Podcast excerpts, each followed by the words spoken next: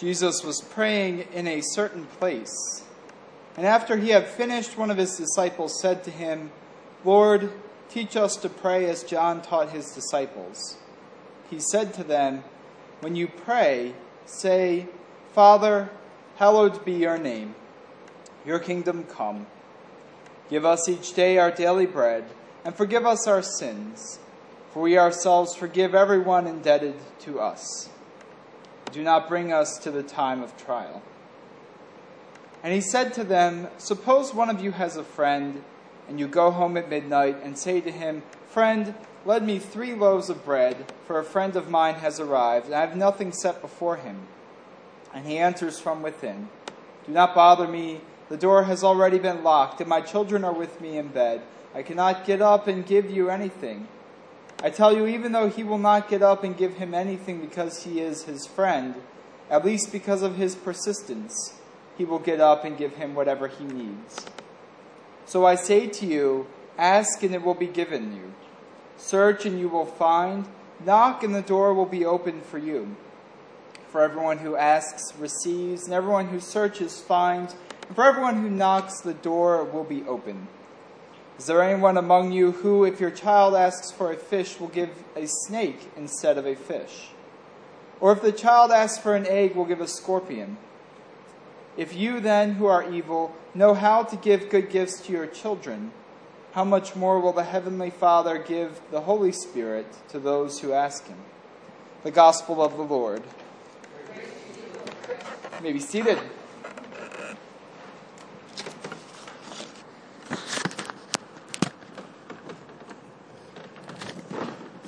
Try this. Got my got my microphone. Good to go. Uh, so this works especially well if you are willing to contribute. And I have to challenge you because Juliana was the only child her age today, and she contributed. She came up and answered questions and and uh, answered some of the questions I'm going to ask you. So uh, if she could contribute, you all have no excuse. Uh, you could do this, and uh, let's have fun with it. So my first question is: Who in here prays? Your hand. So, and it's okay if you don't pray. Keep your hand down. It's okay. Okay. So basically, everyone. Does everyone, anyone want to offer up? How often do you pray?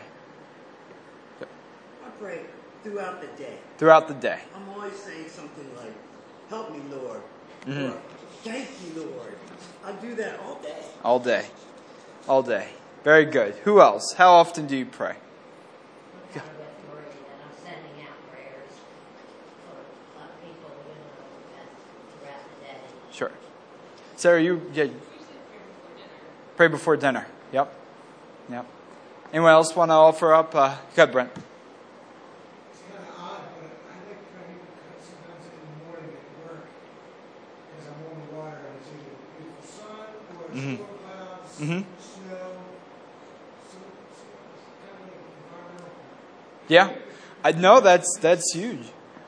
I uh, I along those lines, um, I got into a car accident like the first month and a half I had my license, and ever since then I've always prayed before I drove because I'm like always worried about that accident. And I would think too, if you have a job that is so dependent on the climate, like that makes a lot of sense. I think so. Yeah, uh, prayers help. Yeah. Uh, Brent just shared what he asked for. It's very specific. What, what, what are some of the things that you ask for? And you, Amanda, you mentioned you pray for specific people. Uh, what, what do you ask for in prayer?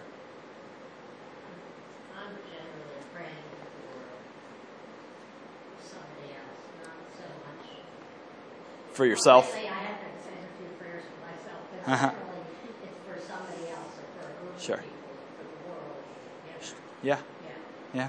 So, do a lot of uh, health and safety prayers, whether for myself or other people. That comes up a lot. Mm-hmm. Very good. Uh, anyone else want to share what they ask for? Jeff?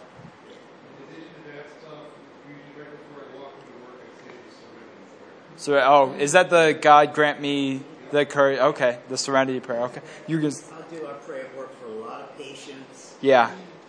Yeah. Yeah. Anyone else want to share?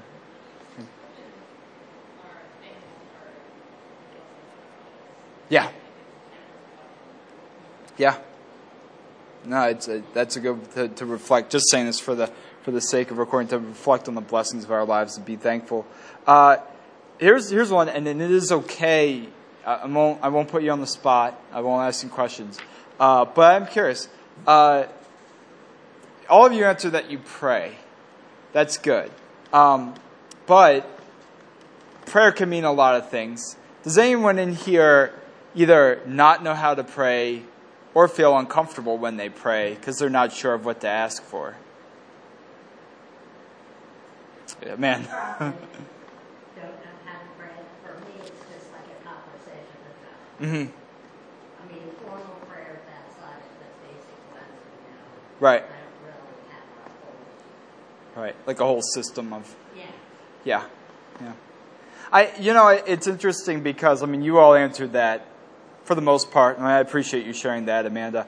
Um, most of you seem confident though in how you pray, uh, but I, I get this a lot. Like, I, I don't know how to pray. Uh, I get sometimes from people in Salem, but a lot of times from people I talk to, like, I don't, I don't really know what that is. I don't know what should I do. Should I fold my hand? Should I prostrate myself? Whatever. Um, I don't really know how to do it. I, I think Amanda is on the right track. I, I have always believed prayer is dialogue simply between you and God. And I think it's a very personal thing. And I think, you know, we all do it in a, in a language and with a method uh, that means a lot to us. And, and in a way, like I can't imagine doing any other way because it's how God has created us. We, we communicate with God in the way that we are created. Some people write songs as prayers to God. Uh, if you read the Psalms, uh, a lot of them are lifted up as prayers, um, but they're meant to be sung. Uh, some people really like. I, I think I, I, I, said this. I have a pastor friend. Um, she, uh, I, I could never do this, but she had learned at camp, Bible camp, when she was a kid about God being everywhere and in everything. So she actually prays like out loud when she's washing her face at night, when she's like brushing her teeth, like doing all this sort of random hygiene stuff. Like she's always doing that. Like I can't imagine, I can't imagine doing that for me, but that doesn't invalidate her experience. That is how she feels connected to God. Uh, and so that leads me to how should you pray? I really think it's up to you. Um, I could never be comfortable doing what she does. I usually bow my head and close my eyes, but I know some people, I practiced this when I was in seminary. It didn't do anything for me, but there are some people who really feel comfortable like prostrating themselves. That physical aspect of offering total body fullness to God uh, really means a lot to them. It connects them to God. Some people practice the Orans position like this. Uh, so they are kind of lifting up, like doing a physical lifting up of their prayers to God. Again, I think God hears our prayers whether we whisper or whether we shout them. But but I also think if you're if you're conversing with someone, so especially someone who you're very close to, you tend to do it in an intimate manner, in a manner that's comfortable to you. I mean, your mother, you know, we love her. Uh, she converses with all of us by talking very loudly, and but she does that because she knows we love her and she gets excited, and yeah. So I wouldn't I wouldn't talk the way she talks to other people, and I don't think she talks that way either. You know, she doesn't always get that excited. Uh, sometimes, yeah, sometimes she does, but um, she knows she could do it with us because she's in an intimate setting, and I think at the heart of it, that's a lot of what prayer is. So now that comes to the more important question. Uh, I don't say more important, but this is always kind of the challenge, and the challenge it seems to be nowadays, the content of prayers. What should you ask for? Now, I did hear a couple of you say, ask for very intimate things, or I, I give thanks for things, or, you know, whatever, but a lot of you talked about praying for either people or circumstances, um, not always necessarily for yourself. Um, I think sometimes we're taught that to, to, pray for ourselves is to be selfish, uh, and and it's not what God intended. Um, I don't know if that's necessarily true, and I I think uh, the thing I like about the Lord's Prayer, and we read there are two versions of it. There's the Lucan version, there's the Matthew version that is far more thorough, the closer the version that we know. Um, but I think if you look at it, there's really not there's the Lord's Prayer can be conceived as being totally self centered because you're doing the one petitioning and you're asking God specifically for these things. Uh, but we don't think of the Lord's Prayer as self centered because we all know the Lord's Prayer. We pray it constantly. Uh, we think it's a really wonderful thing. I think it is. Uh, so I feel like that should, in an ideal sense, kind of begin to to kind of take away from the idea that we it's okay well to give us the idea maybe that it is okay to pray for ourselves. Um, the disciples are in a very similar quandary, and this whole text happens because they simply come up to Jesus and ask him how to pray. Now, in Matthew's version, they kind of have an idea Jesus is kind of excoriating people as he is wont to do, and it, you might be familiar with the, the preamble to the Lord's Prayer, Matthew. Beware of the hypocrites, you know, those who disfigure their face when they're fasting, stuff like that. Uh, but when you pray, go into a quiet room and pray. Here in Luke's gospel, they're really trying to learn. And Jesus teaches them, as is his responsibility. And again, like if you just look at the Lord's Prayer, if you take your take your sheet out and look at verse two, um, it is a very intimate prayer, and it's it's in line. Not only, I mean, this isn't. It's implied that this is not Jesus' invention. Uh, that uh, he is responding to them uh, to the question, "Teach us to pray as John taught his disciples." So this is a prayer that's from the Jewish tradition, probably handed down to Jesus. And just looking at it verse by verse, verse 2, uh, first part, Father, hallowed be your name. First of all, um, for me personally, and I'm not, again, your prayer is your prayer. I always like to begin prayer, any prayer, uh, even prayer, prayers of desperation, by giving thanks to God and praising God for who God is. Um, and the Lord's Prayer starts out with that. Um, we think of names as very important things to us. Names are sacred in the Jewish tradition. Uh, of course, many of you know you cannot pronounce the divine name uh, YHWH uh, because to pronounce a name would be to possess it, to put you on a kind of equal level with, with that person. And obviously, no one is equal to God. Um, so when you say, Hallowed be your name to God, uh, you really are kind of affirming that sense of how holy God's person is. Your kingdom come. Now, this has always been, to me, the scariest things you could ever pray for. Uh, the, the kingdom of God is not heaven. We often confuse that with heaven. It's not. The kingdom of God is what Jesus came to bring. And Jesus teaches that the kingdom of God is within us. And the kingdom of God is when God's love is shown, God's mercy is shown, and God's justice is shown. And the kingdom of God is not our happiness, it's more creating a better world. And while that may seem uh, uh, like a good thing, uh, it can also be scary. Um, I, I quoted a few weeks ago, I think you all know my love of the musical Hamilton. Um, that, that song they sing when they defeat the British at Yorktown, the world turned upside down.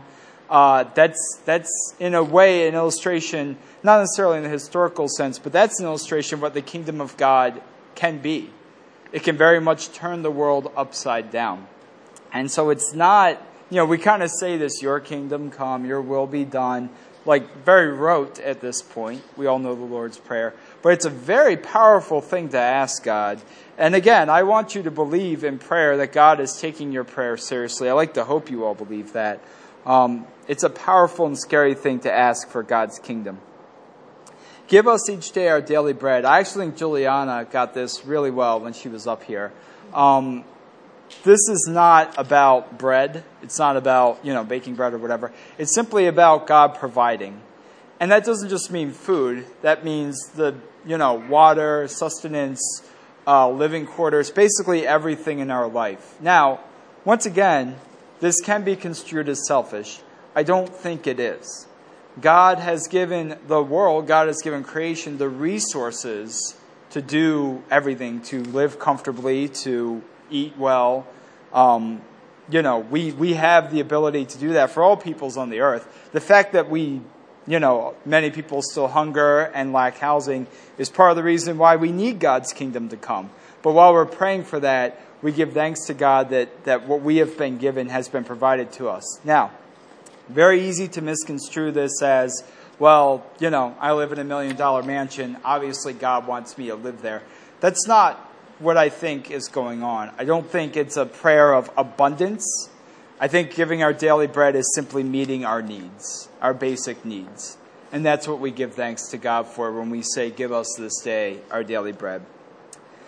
And forgive us our sins, for we ourselves forgive everyone indebted to us. Now, in a lot of translations, they like to use the debted term instead of sins. And I, I like that because, you know, we, we think of Jesus, he died for our sins, we're forgiven. That's all really well and good. Certainly believe that. It's the crux of Christianity now that I've fully qualified myself, um, I think this passage more is as we ask for forgiveness from God, we're also reminded that we do have people indebted to us. Not just the people that have harmed us, but people that owe us. And maybe they don't owe us money, um, but they owe us something. They're indebted to us in some way. This is kind of a passage of kind of calling us to loosen our grip on them. I really love the text. Uh, when Jesus teaches about canceling out the the the debtors, um, and then the the person who has debts canceled out didn't cancel out the smaller debt, and Jesus teaches that he did wrong. He gets thrown into whatever some really bad stuff. Um, I love that text because I feel like the Lord's prayer is calling us to do is not just as much a forgiveness of sins. Some of you have been very wronged in your life, and I believe that forgiveness is a process and yeah, we're supposed to forgive, but it's not that easy. Um, but I also think it's it's it's to kind of forgive those who really do owe us something. Uh, forgive those who really really are drawn to us in a big way. Um, and I think that, in a way, has its own importance. Um, I'm trying to find a better way to articulate it, and I just can't. Uh, but that's why I really like uh, this text. Um, it's not just about, you know, how God forgives us, how we interact with God. We're praying for God to do better to our neighbor. Uh, and do not bring us to the time of trial. Obviously, uh, you know, we remember this line, lead us not into evil, but um, deliver us from evil. Uh, we, we don't want to, you know, go into bad circumstances. We don't want to be misled. We don't want to be uh, in a really rough spot. I don't think there's a problem asking God not to. And I, I really like, uh, and this is why I've never, I've never tried to take the track that like, you know, someone who's stricken with a life-threatening illness or this or that, that it's God's will. Uh, I always liken it to Jesus in Gethsemane when Jesus asks, um, that this cup be passed uh, from him, not as his will, but as God's will. Um, you know, we don't we don't want to be sick, and we don't want to die, and we don't want to be put into bad circumstances, and we are. it's going to happen in life. It just is, and that stinks. But I don't really see the problem in asking God, you know, please deliver me. That's not selfish. Jesus teaches us to ask that in this text. And then he concludes it at the end with how important it is to ask. And I always feel like when I read this, there is no right way to pray. There are definitely wrong ways to pray. You know, don't ask for a million dollars, don't ask for your enemy to die. I love the Orioles, but don't ask for them to win. Uh, that really, it's a painful one not to pray, but we have to, you know, be focused. Um, Instead, God encourages, you know, Jesus encourages us to ask God. And Jesus says, asking will be given to you. That doesn't mean if you ask for a million dollars, it will be given to you. But it means that God always does provide. And we're called to ask. And it's okay to ask. So maybe as I, as I read this, and I read this text again last night and made some notes as to what I was going to preach on, it's certainly good that you all pray for your neighbors. It's certainly good that you, you know, pray for circumstances beyond your control. I think the Lord's Prayer says to us that it's okay to be a little selfish, that it's okay to ask God to keep us safe, that it's okay to ask God to keep us healthy, that it's okay to ask God to take care of our loved ones, that it's okay to do those things. It's okay to be selfish. I think Jesus teaches his followers be a little selfish. But remember, as we pray for God's kingdom to come, God's will to be done, uh, that there are bigger things than just us. That God is working in the world, and God is working through us, and God is working through everyone else. There is a lot going on. So it teaches us to be selfish, but not self centered. So as you go home tonight, uh, and you do pray, pray at dinner, pray, you know, before bed, whenever you do, always be sure to give thanks to God. And just consider maybe for a moment tonight what is it in your life that you need from God? Are you, are you feeling sad and do you need comfort? Are you feeling happy and do you want to be thankful? Uh, is something on your mind that maybe you haven't really addressed in a long time? A person who might be in your debt or a person you might be in debt to? Take the time and pray for that. However, you do it, bow your head, lay out, stand up, look up to the ceiling, just stand here, whatever. Um, take the time and do that because God is listening and God does want to hear your prayer. And we have proof of that in the Lord's Prayer through what Jesus teaches us. Amen.